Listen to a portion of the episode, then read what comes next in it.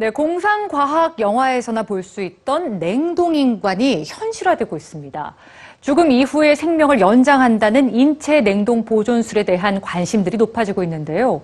그동안엔 일부 부유층의 허용으로 치부됐지만 최근 일반인들의 시도가 늘면서 관련 법규를 마련해야 한다는 얘기가 나오고 있습니다. 오늘 뉴스지에서 자세히 알아봅니다.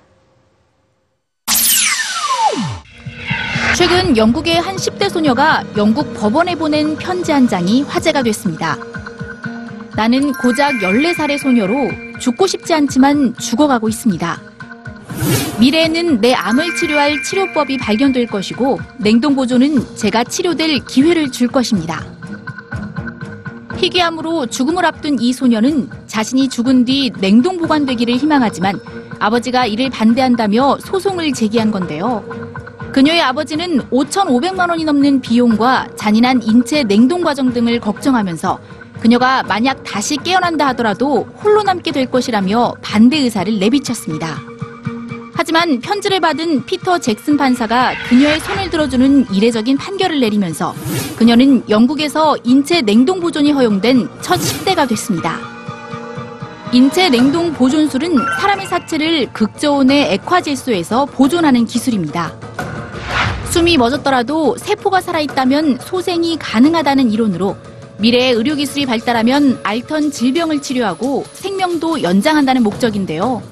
1967년에 사망한 미국의 심리학자 제임스 베드퍼드가 최초의 냉동인간으로 알려져 있습니다. 현재는 미국 애리조나주에 위치한 알코로 생명 연장재단과 미시간주에 설립된 냉동 보존술 협회가 관련 기술 분야를 이끌고 있는데요. 그동안 냉동 보존은 엄청난 비용과 윤리적인 문제 때문에 일부 몇몇의 이야기로만 여겨졌지만 최근에는 일반인들의 관심이 높아지면서 관련 분쟁도 잦아지고 있습니다. 인체 냉동 보존에 대한 법이 마련돼 있지 않기 때문에 혼란이 가중되고 있는 건데요. 영국 등 선진국에서는 법적으로 죽음이 선고되지 않은 사람에게 냉동 보존을 시행하는 것이 불법인데다 이러한 방법이 실제로 실현 가능한 것인지 알 수 없기 때문에 논란이 커지고 있습니다. 한편 지난 6월 미국의 건축가인 스티븐 발렌타인은 미국 텍사스에 냉동인간을 위한 최대 규모의 센터를 건설한다고 밝히기도 했는데요. 냉동인간의 삶, 여러분은 어떻게 생각하시나요?